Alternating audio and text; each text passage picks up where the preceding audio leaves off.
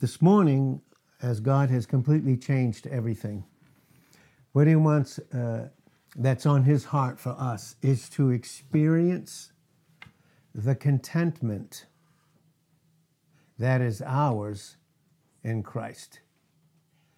That's what He wants us to experience. Now, a person, especially an unsaved person, can never experience contentment until they receive Christ as their Savior.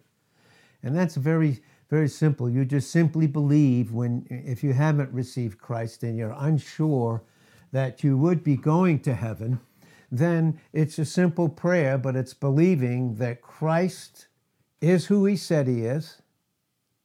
He's the Son of God given by the Father to believers for their salvation and for the fact of paying for all of their sins. And that is a phenomenal thing to begin to, to, to understand uh, through the Word of God. So, again, very important uh, first to receive Christ as our Savior. And you just simply do that with a heartfelt uh, will given over and acceptance to the fact that we, you would know that you're a sinner, that you can't bridge the gap between God and yourself. And so, in that way, you would have to have a substitute like we all did when we received Christ as our Savior. That's first and foremost. So, once we have received Christ as our Savior, that is the place of our contentment. Now, it says in 1 Timothy 6, verse 6, it says, Godliness with contentment is great gain. Have we, have we great gain in Christ? Do we have great gain in Christ, all of us? Do we have that? We have that. What makes the gain that we have in Christ so great is that He's removed all distance between God the Father and us. That's right. He's removed all distance. There is no distance between, in, in terms of our position in Christ, between God and us. But as a Christian, as, as one who is in Christ, and when we say in Christ, when we talk about in being in Christ, that's our position. The moment that we received Christ, we were positioned in Him. And He is seated by the right hand of the Father in heaven right now in Revelations 1:20 and in Ephesians 2 6, we're seated in him. So, as far as God's concerned, has he removed all distance between us, between himself and those that have received Christ as their Savior? He's removed all distance because his son dealt with everything. Did you know that for the believer, for the Christian, he's dealt with every single form of discontentment? And that to live in discontentment is to live outside of who Christ is. And when you do that, what is your experience? Discontentment. That's why we we teach, and by the grace of God, through the power of the Holy Spirit, obviously, it can only be God who takes the things of Christ and shows them unto us. That where we are right now, and where we are even physically right now, is no accident. It is God placing us there. That's the place where He's working in contentment in us presently. We talked about that. We had a we had a great uh, time, Edwin and I, with, with the word um, yesterday. And we talked about the fact that we're in this present place. Now, in Psalm 16, verse 11, it says, In your presence is what? The fullness of what? Joy. And at your right hand there are what? Pleasures forevermore. Pleasures. What should the, what are those pleasures a result of? It's Christ, who always did in John 8, verse 29, those things that pleased him.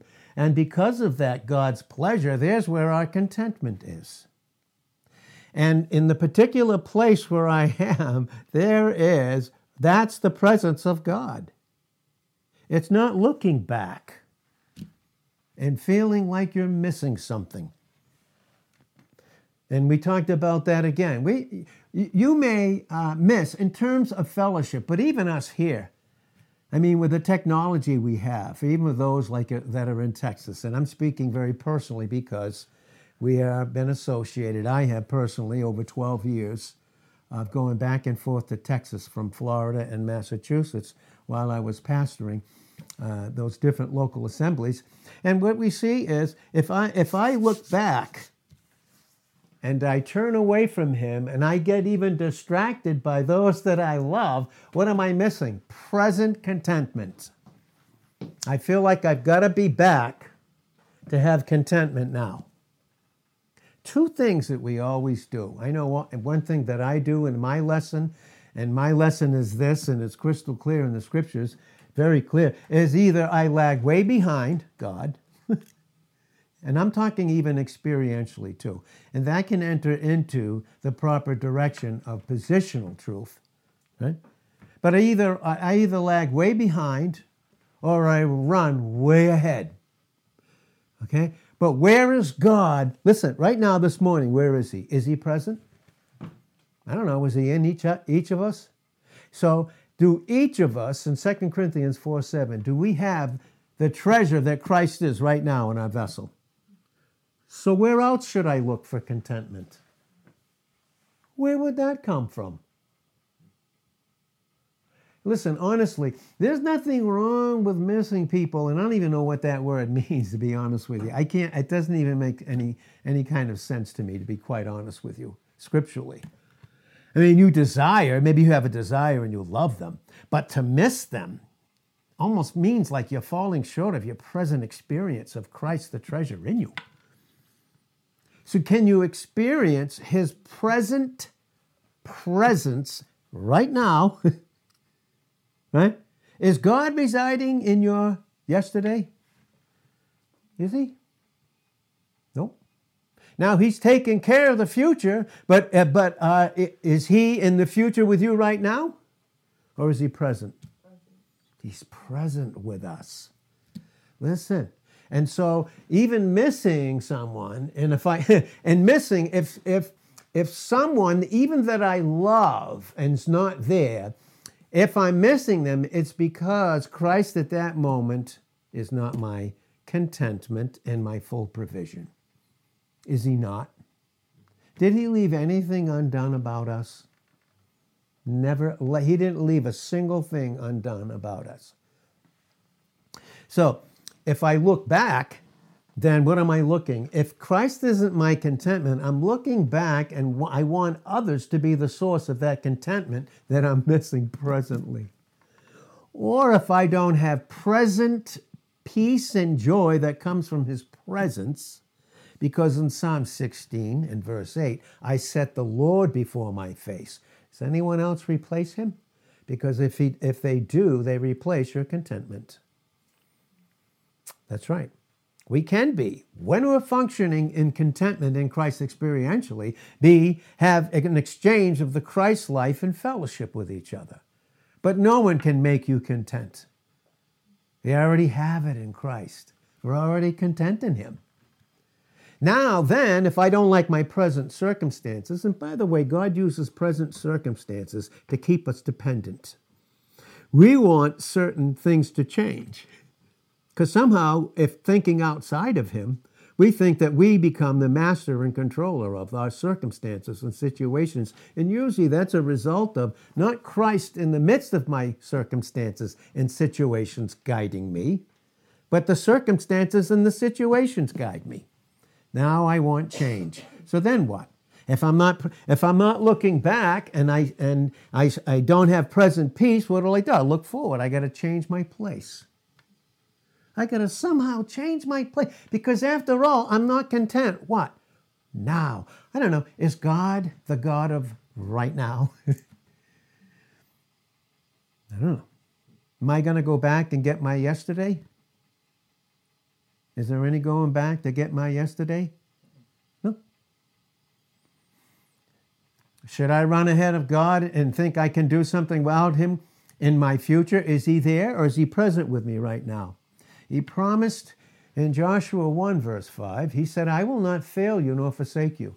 That doesn't mean, if you look at the types in the Bible, remember Elijah? You see how his supplies dried up?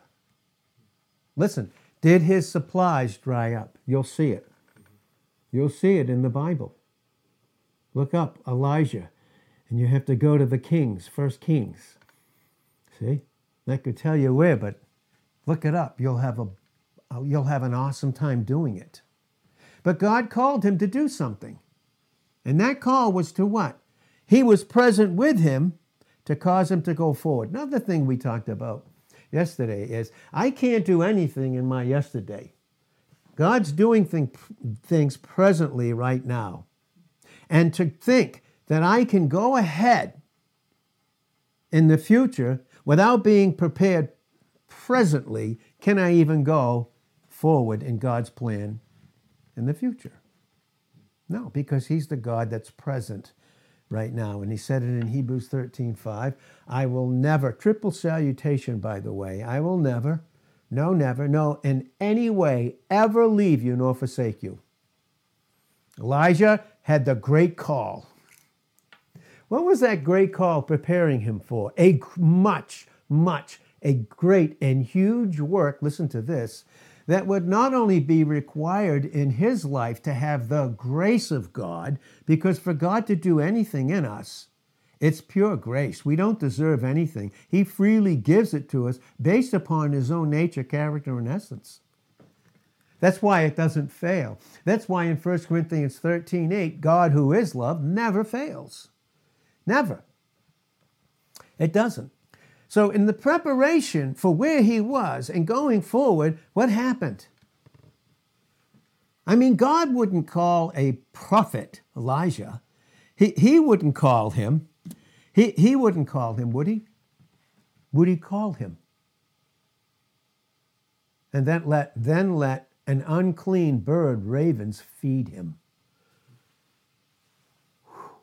Was that below who he thought he should be? Okay, and then he was by a stream and the water dried up. What should he do? Stop going forward or should he go back where God wasn't? Because God was present, leading him forward. And what was he leading him forward to? You look at what God used that guy, that man for as he trusted God, like we do, in 2 Corinthians 5 7, we walk by faith. We walk by faith, which is absolute dependence upon Him, not my present circumstances, not my situations, not where I live, not how much I have in the bank account, not my job. It doesn't say that at all. It says we walk by faith dependence in Him, not by sight, by our feelings, by our own interpretation, privately and that's what we become when Christ we're not present with him and he's not our all. In Colossians 3:11, he is all. And when that happens, I become my own private interpreter and scholar of the scriptures. Last time I checked, in 2 Peter 1:20, it's not given to any of us to be a private interpreter of the scriptures. What was he preparing him for? What was he preparing him for? Elijah. What's he preparing you folks for? What is he preparing you for? God does things to no purpose? Well, why do all things work together for the good to them that love God? Now, you know what comes out of love, right? Joy and peace and, and unbelievable contentment. When I'm occupied with Him and Him only, I'm content. That's right. I don't need anything else to replace Him or to add to him. Because you can't add to him, can you? Who is everything and who is all, right? So what does he do? He called them to go forward. He doesn't have any food, he doesn't have any water. He runs into a widow woman with a child. Look at what happened. Watch what happened to him as he did that. He walked up to the woman and said, I've been on a journey, basically. Um, could you fix me some of those meal, those, those portions that you're preparing? And she said to him, she said to him again, that uh, you can, you can uh, uh, I only have enough for my son and I that's left. That's it. There's just enough oil, just enough meal to make our last meal, and then we're going to die. What does that look like by sight? Tell me what that looks like by sight. Yet did God lead him there? I don't know. Did God stop leading him? Will our circumstances and situations change? Yeah, you know what they do? They will reveal, they will reveal where my treasure is. Is it Christ? Is he my all? And he'll put us to the te- loving test, never a temptation. In James 1:13, God can't be tempted with evil, neither he tempts any man. But he will try our dependence, our faith on him in 1 Peter 1 7. But if my heart is fixed and, and material things become the thing that causes me to be content, when they're gone, do I have contentment? Read Matthew, the sixth chapter, 34 verses there. But just look how it flows. It flows from prayer, get in his presence. And then it talks about what the treasure is, and then all the details of life. But geez, by the time you get to verse 33 of Matthew 6, seek you first what? First, the kingdom of God. And for us, we have Christ in us, don't we? Something, a position that's exalted and very, very high. And we want to get into that, in which I am tomorrow morning. We're going to continue this grace and glory theme that is so incredible. Listen, our lives are far more than about ourselves. And when you're out of His presence, everything becomes about you. And then your circumstances and your situations, they have to be what you think they are. And if they're not, you're not content. I don't know. Where, where was Job's contentment? Where was Job's contentment? I'm going to tell you where his contentment is, was. He had every possession. He had every single material, physical thing that you could want. Solomon did too. How many trillions was it again? 1.9. What is it again? 1.9. He had 1.9 trillion, Solomon. And you know what he called that in Ecclesiastes chapter 1 and verse 2? Vanity. You know why it's vanity? Because you can have money, it's like hair. Some of us have hair today, gone tomorrow. you can have money today and gone tomorrow. If that's where your contentment is, you tell me where it is. I don't know. Did God win us by money? or by his son, the cost of his son? The greatest thing that God has ever done, ever, is given his only son. Nothing greater. Not a single thing greater than that. Not one single thing that, that could ever be greater than that. So we see then he leads him to this widow woman.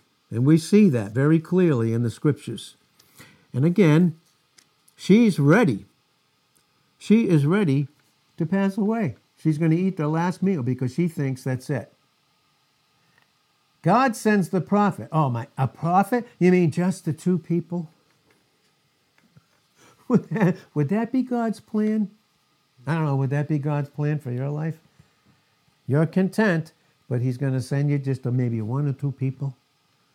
You know what success is? It is the accomplishment of the will of God in a believer with his will su- submitted. That's success because none of us are taking a penny with us.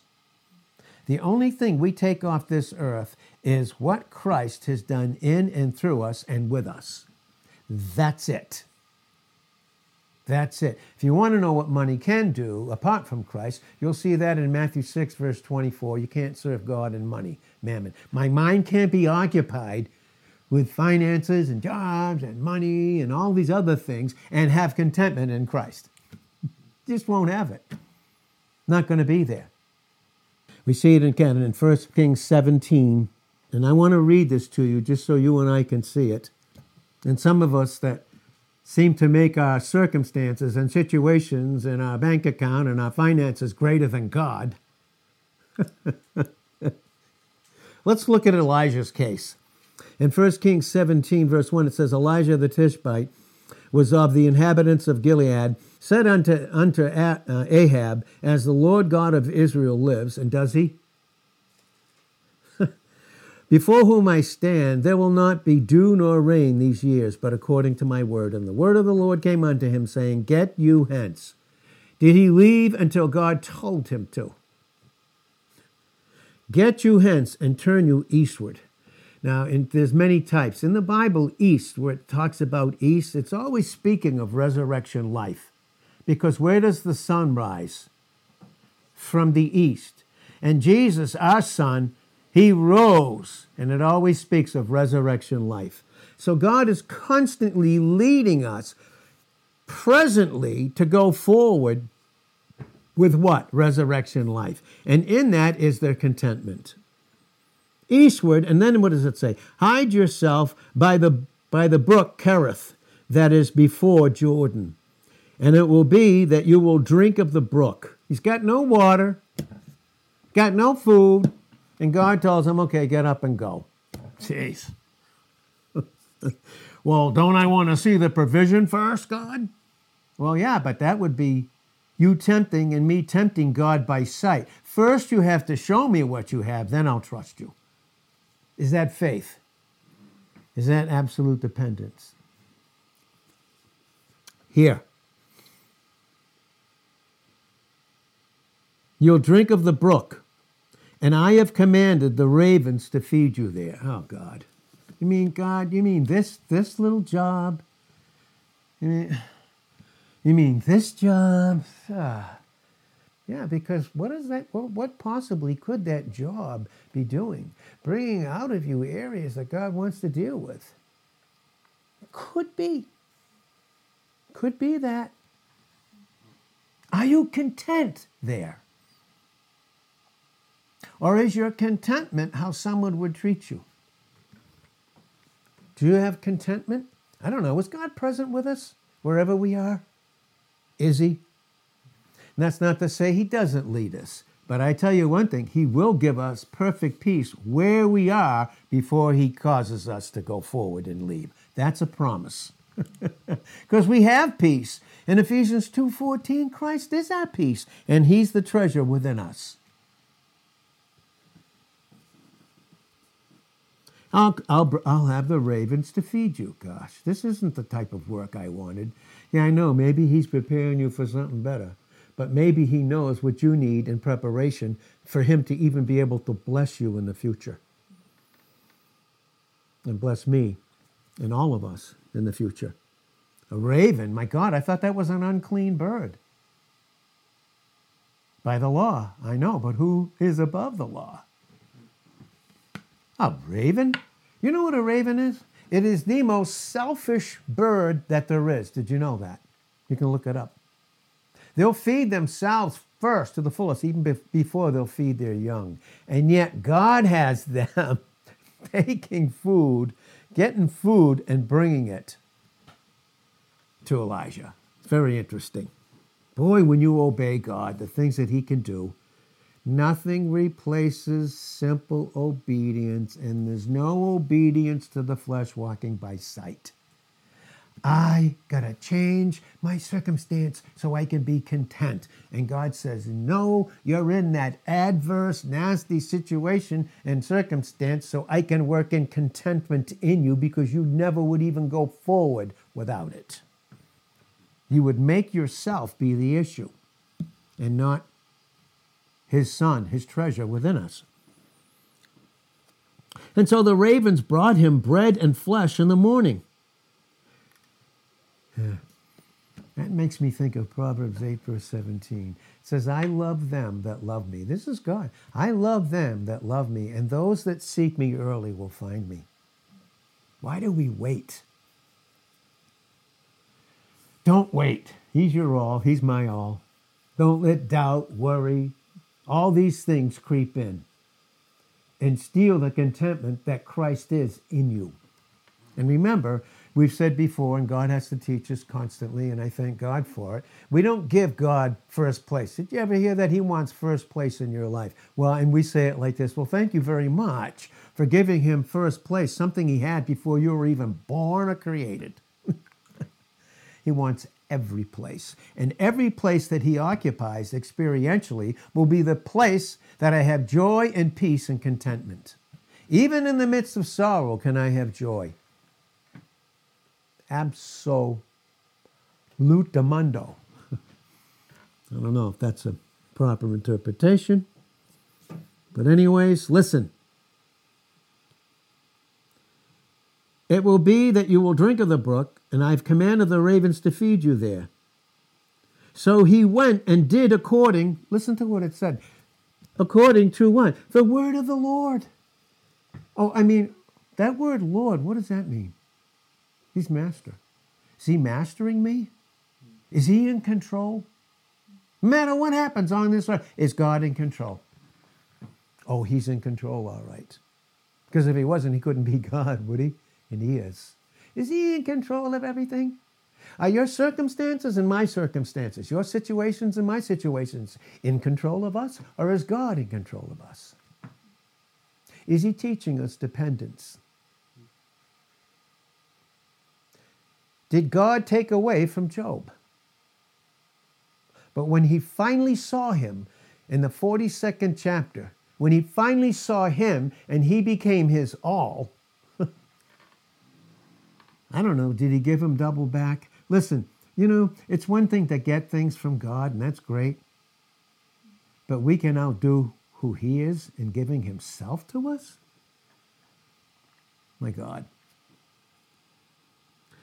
So the ravens, all right, so he did, he went as, uh, he did according unto the word of the Lord, for he went and dwelt by the brook Kerith, that is before Jordan, and the ravens brought him bread and flesh, meat in the morning, and bread and flesh in the evening, and he drank of the brook.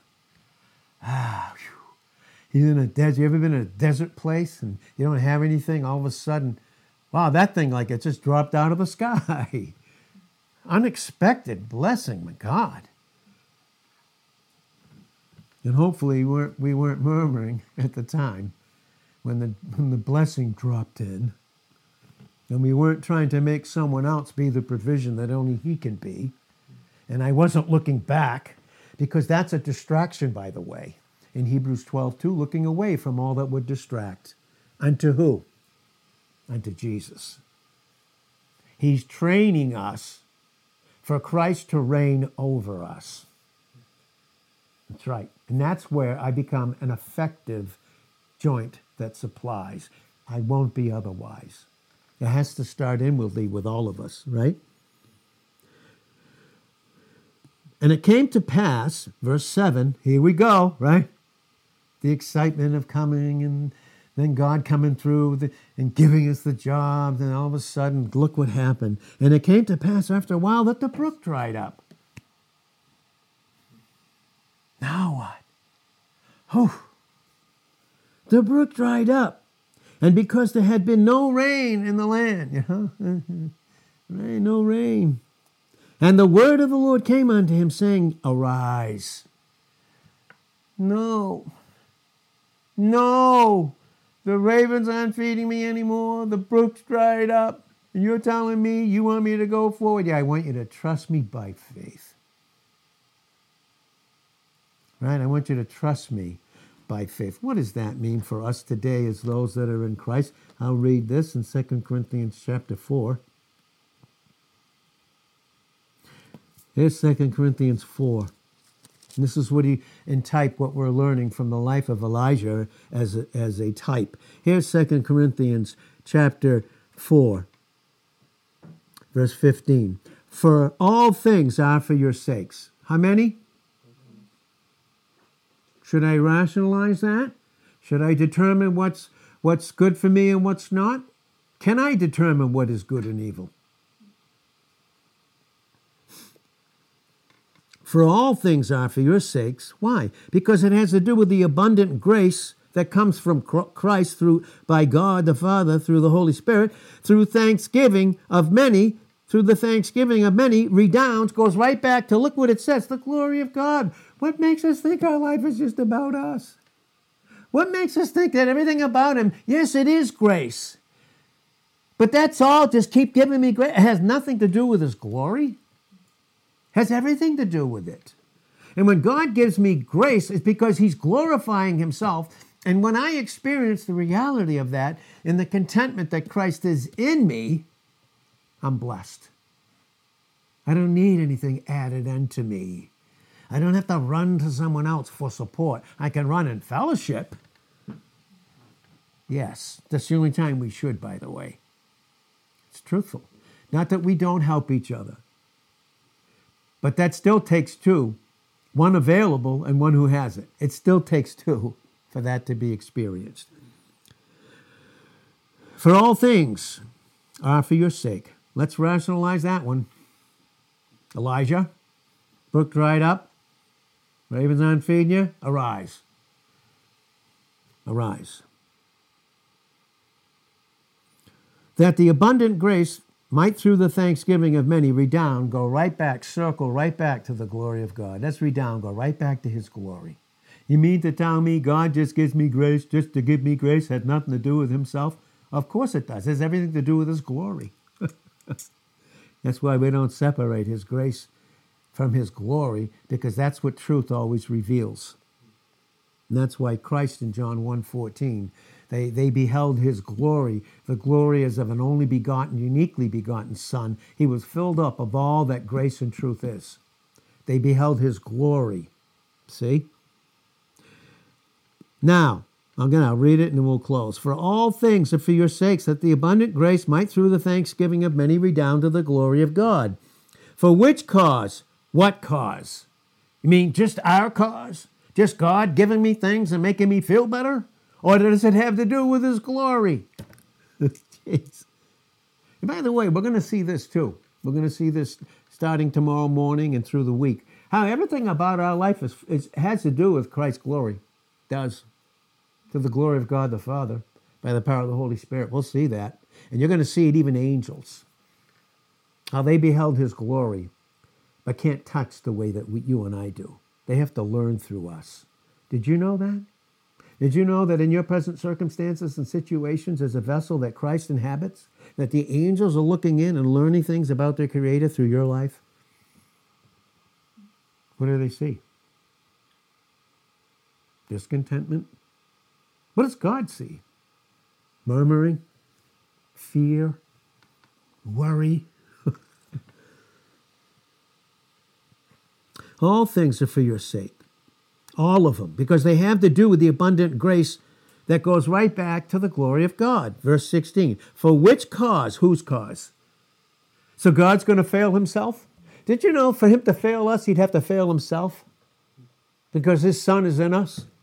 And in John 10 30, I and the Father are one. we fail ourselves, and I'll tell you where we do in the flesh. But we can't fail God because everything about us has to do with the victory and the conquering power that Christ is in Romans 8:37 and in 2 Corinthians 2 verse 14 he always causes us to triumph. Does that have to do with his grace and glory and is that truth? Watch. We're going to wrap it up. For which cause we what? Faint not. What's that mean? I turn coward. I lose my grip on him. Thank God he doesn't with us. I turn coward. Fear comes in. I begin to doubt. I begin to worry. And worry betrays trust, complete implicit trust in Christ.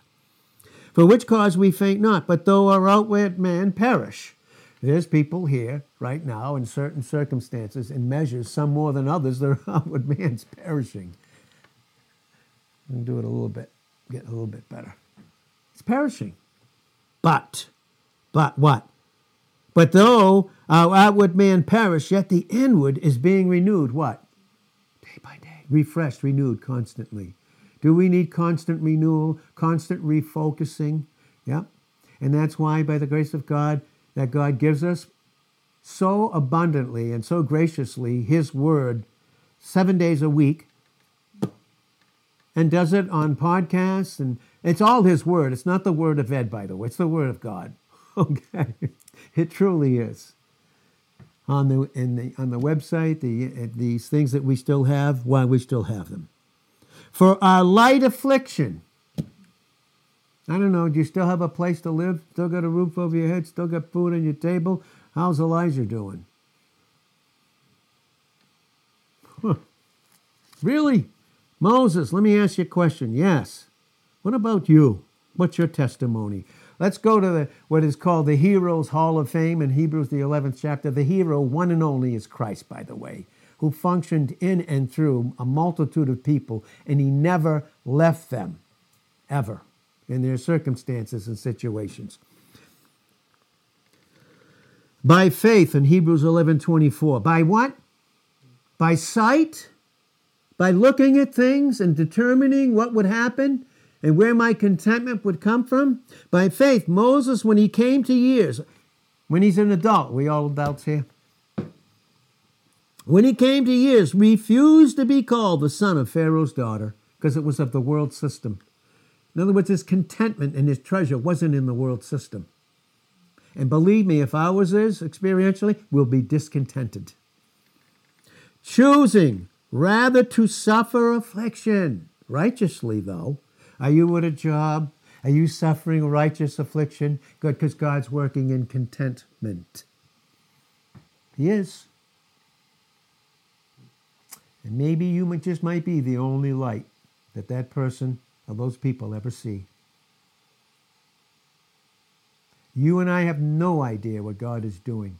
Seriously. Someone could be looking at you, with the meanest thing, and still God working on the inside. You don't know. Very, very needed to be, we need to be led by God specifically. He's not the God of generalities. He's the God of, listen, I think it's, there's 35, there's 35,000 different varieties of, what's the flower that I'm thinking of? Orchids. Did you know that? 35,000 orchids. That's right. 35,000. He's pretty specific, by the way, and each one in its own design and makeup and revealing a beauty that only that particular one could. That's every one of us in Christ, by the way. Choosing rather to suffer affliction with the people of God than to enjoy the pleasures of sin for a season, esteeming the re- reproaches of, of Christ greater riches than the treasures in Egypt. Why? For he had recompense unto what? The reward. What's the reward? His presence. Yeah, he can give us things, but, but his presence, the God of eternity, through his Son by the power of the Holy Spirit, being present with us, will I have a need then at that particular time? Will he not meet all my need? Has he not in Philippians 4:19? That speaks of the material things too. How about being content with such things as you have? in Hebrews 13, verse 5. Be content with such things as you have. No, I want more. No, I want to change. No, I want I want to have proof that you're going to be taking care of me. No, be content with such things as you have, Hebrews 13, 5, because he said, I'll never leave you nor forsake you. Oh. How does the world live? Where does their contentment come from? Ask the people in 1929 where money and stocks, where, where they got their contentment. And they didn't have it. They thought it was what? Over. It was only their beginning if they had of a, a beginning of a Christless eternity if they hadn't received Christ. And we do have him, by the way. By faith, he forsook Egypt, not fearing the wrath of the king. Why? For he endured. You know what endure? That means you're putting up with all kinds of things. Endured Endured goes into two Greek words that, that uh, talk about patience. One is macrothumia, the other is hupomone. Hupomone means that I'm still content and no matter what my circumstances and situations are. That's hupomone. My circumstances and situations aren't the means of my endurance, it's Christ in them. They don't control me. Macrothumia means you put up with evil people. You bear with them and reveal such an immovable contentment with Christ in your vessel. That speaks volumes to people. Did you know when the three Hebrew boys were put in a fiery furnace? Maybe you think your job's a fiery furnace. Maybe you think so. But just maybe, just maybe you went in there and there were certain things that were bound up in you. You might not have even been aware of them but you were bound like those three Hebrew boys were. They were thrown into the midst of the fire. This is Daniel, the third chapter, verses 17 to 25. They were bound and they were put into the fire. And it was raised up seven times. maybe the particular place where you are now seems seven times hotter than the one that you left. Did God forsake you? Those that were on the outside with seven times hot were looking in and they didn't see the flame on them. You know what else? It never says that those three Hebrew boys that were inside that fiery furnace ever saw the, the fourth man. It says those that walked by sight, those that didn't know him, they were on the outside. They looked in and saw the fourth man. Hopefully, wherever we are, that's what those see in us. The fourth man. And by the way, when they came out, the smell of the smoke wasn't even on their clothes. And they came out. They went in bound, they came out. The only thing that that fire ever took away was what was binding them up in their own personal life in that particular situation there. He endured, Moses. By faith, he forsook Egypt, the whole world system. He forsook it. Do you see it? And finally, as we close, did you see what, what, what God did with Elijah? Through a result of his simple obedience. And listen, obedience has to do with absolute faith dependence. It's not God, you come through for me, then I'll obey. That's disobedience. if, if obedience is delayed, what do we call that? That's disobedience. Okay, is worry sin? Is a lack of trusting him sin? Why? Because in Romans 14 23, he that doubts is damned if he eat because he eats not of what? Faith. Absolute dependence upon Christ. Whatsoever is not of faith is what? It's sin. Something about me that I put ahead of Christ. Be careful. Be careful about looking back, seriously, or, or running ahead. There was a lot of talk, even in our little local assemblies, about those things. Are we going back? Are we going to stay? Or are we going to go forward to another place? Where it's warm and sunny. How about we just reside right here and trust God? Rest in Him because He's doing great things. And I'm going to tell you, He's doing them right here. That's why He brought us here. So we're going to wrap this up with this last thing. Again, this example. So it came to pass after a while that the brook dried up in 1 Kings 17 7 because there had been no rain in the land. Was that, was, was that God telling Elijah that he forsook him? That he wasn't going to come through? You mean that he led him this far and then he's not going to supply? Or he's not going to supply in the way that God determined? So God would be so God would be left up to what he would desire? What he would determine he needed. You know, God determined everything we needed and he fulfilled it in Christ. That again is Philippians 4, verse 19. That's why in Philippians 4, 13, we can do all things through Christ, who makes me mighty. Right where I am. Right where I am. Well, Verse 8 And the word of the Lord came to him, saying, Arise, get you to Zarephath, which belongs to Zidon, and dwell there. You want me to dwell there? I don't know. Are there provisions there? I mean, I don't see them. Yeah, I know. You can trust me, though. And oh, by the way, yes, Elijah. Oh, by the way, yes, believer. Your life's not just about yourself. It's not. We're going to find out who it's just who it's about too and how he met the need of both because both were in their proper place. And dwell there. Behold, I've commanded a widow woman to sustain you. Oh my God. You want to talk about the humility, God humbling our pride. I'm a prophet. and first, it's not enough to have a dirty Bert Ravens feeding me and a little brook drying up and you're telling me to go forward, and now you're telling me that a widow woman's going to sustain me, feed me, take care of me? what would that dictate to sight? Oh, that can't be you, God. and dwell there. Behold, I commanded a widow woman to sustain you. So he, he arose and he went to Zarephath. You notice he didn't, he didn't go anywhere till the word told him, right?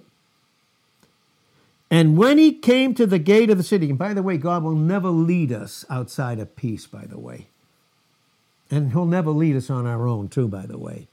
And when, when he came to the gate of the city, behold, a widow woman was there, gathering of sticks.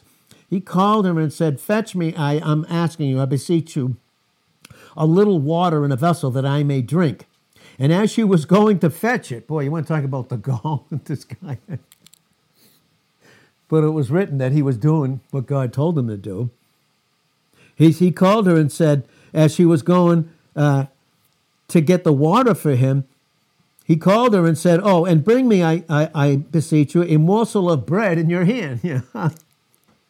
and she said, As the Lord your God lives, I have not a cake, but a handful of meal and a cruse. And behold, I am gathering two sticks that I may go in and dress it, prepare it for me and my son, that we may eat it and die. Because that's just enough for the two of us. We're going to eat it and we're going to die. That was what natural sight was teaching her. God sent a prophet teaching him. kind of put them together, you know. No one was above anyone. They just happened to occupy a proper place, right?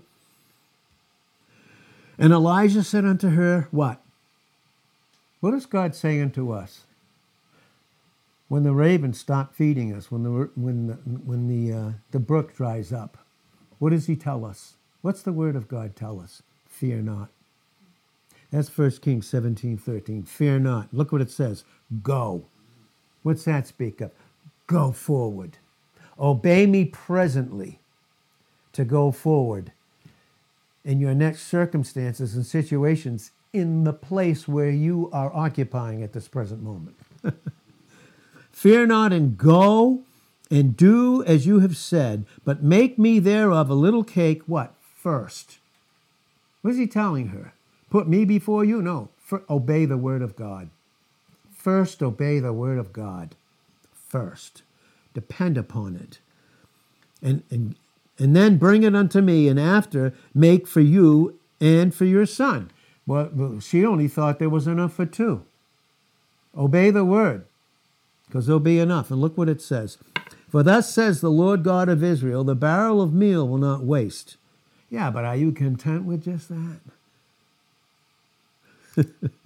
Neither will the cruse of oil fail until the day that the Lord sends rain upon the earth. She went and did according to the saying of Elijah, who was speaking the word in obedience. And she and her and, and she and he and her son did eat many days. and the barrel of meal wasted not, neither did the cruse of oil fail, according to the word of the Lord which he spoke to Elijah. You can read more too. What he did for her son. One little boy that fell and hit his head and was near to death, and how he laid on him, intimate contact, and breathed life into him through the word. You know, God, listen, our, our life is far more. When we make our little life just about us, and then we want to surround everyone around us that we think is going to enhance that. That's what we do. And all we're doing is forming a little circle of interest and using even others to bless us instead of being a blessing in the place where God has called us, right where He is. We'll close with this this morning. And here it is. And I love it when God completely says, okay, that's it. Put it, put it away. This is what we're talking about today. Okay, Lord. Yep. I'm going to do it because I don't know, but guess who does? And guess who knows us in his love that never changes? And there's no condemnation, is it? Hebrews 13, verse 5 says, Let your conversation be without covetousness. Let your whole lifestyle be without you coveting something. In other words, you determining what's going to make you content of the physical things in life or even people. Let your conversation be without covetousness, and be content with such things as you have. Because if I'm not content with what I have, do you think He's going to give me something to still keep me not content? Of course not. No. Romans 8:28 says, "I love them that love me." Now he loves us positionally, but there's an experiential beauty when we through obedience, and that's what our, that's what our love is. Uh, our obedience is, is his love returned to him. All things work together for the good to them that love God. It's the only place it's ever written that way in the scriptures, by the way. That's experientially. All things work together for the good to them that love God and are called according to what? His purpose. Can his purpose fail? Now, does God do things that fail? No. Do we apart from him? Yeah. okay. Be content with such things as you have. For he has said, I will never, no, never, no, ever, ever leave you nor forsake you. No. So that we may boldly say, and when we say it boldly, what causes us to be bold in 1 John 4 18, 4, 4 17 and 18 of 1 John? It's his love for us, his love, Christ in us. No fear in love. Did you know that? Fear causes us to look back miss him presently, or fear causes us to look forward. right? So that we may boldly say, The Lord is my helper. Who? Oh, no, Jimmy John here, or the folks back here, or the folks maybe in the future. No, the Lord is my helper. I will not fear what man will do unto me. Do you fear where you are, wherever God has you? Are you fearing man there? Then you're missing your contentment. And He's working that in you with the very place that you're in that you deeply desire to escape from. oh, yeah. Oh, yeah. And by the way, He's with you in the furnace, even though you can't see Him. But those that walk by sight look in and say, Oh, my God, this isn't. I've done this and that to this person, and it doesn't even move them. They still have joy. Oh my, where does that come from? Oh, I'm start. Oh, I see the fourth man in them. Ah, there's hope for me. There's hope for me. There's hope for me. Christ in you in Colossians 1, 127, the hope of glory. And that hope that's being revealed, that reality, it's not hope like the English word. That word in Colossians 127, hope is guarantee. We have a guarantee of a glorious future. Through suffering, righteously, yes. Okay, so here's the Lord's my helper, I will not fear what man will do unto me. Remember them that guide, that are the guides over you. Hmm, I don't want to get into that one right now.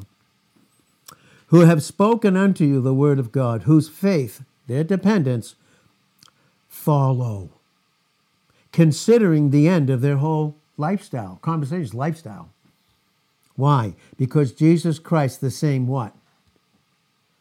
Yesterday. Folks moved here. Yesterday, they left houses, jobs, security. They came here. Is anyone living on the street?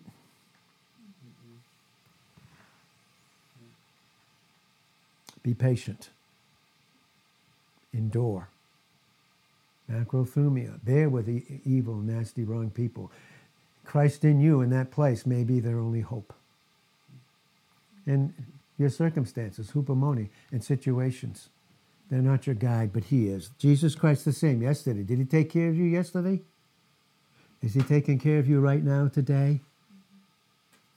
Eh? And what? Forever. Now I want you to think as we close. Did He take care of our eternal forever? He won't take care of today, now in time, like He did yesterday?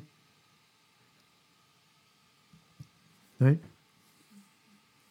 So, Father, we thank you for your faithfulness, your love, and your faithfulness, Father. And I thank you for each and every person here this morning. Just thank you and praise you, Father. And, Father, no matter what, and some of us are experiencing de- uh, trials, and they could be a circumstance, a situation, it could be negative people, it could be health, it could be all these things. But you're the same, Lord. Jesus in us, we're never alone. Jesus in us is the same He took care of our yesterday. He's taken care of our today. And He will take care. And He is our future eternal glory.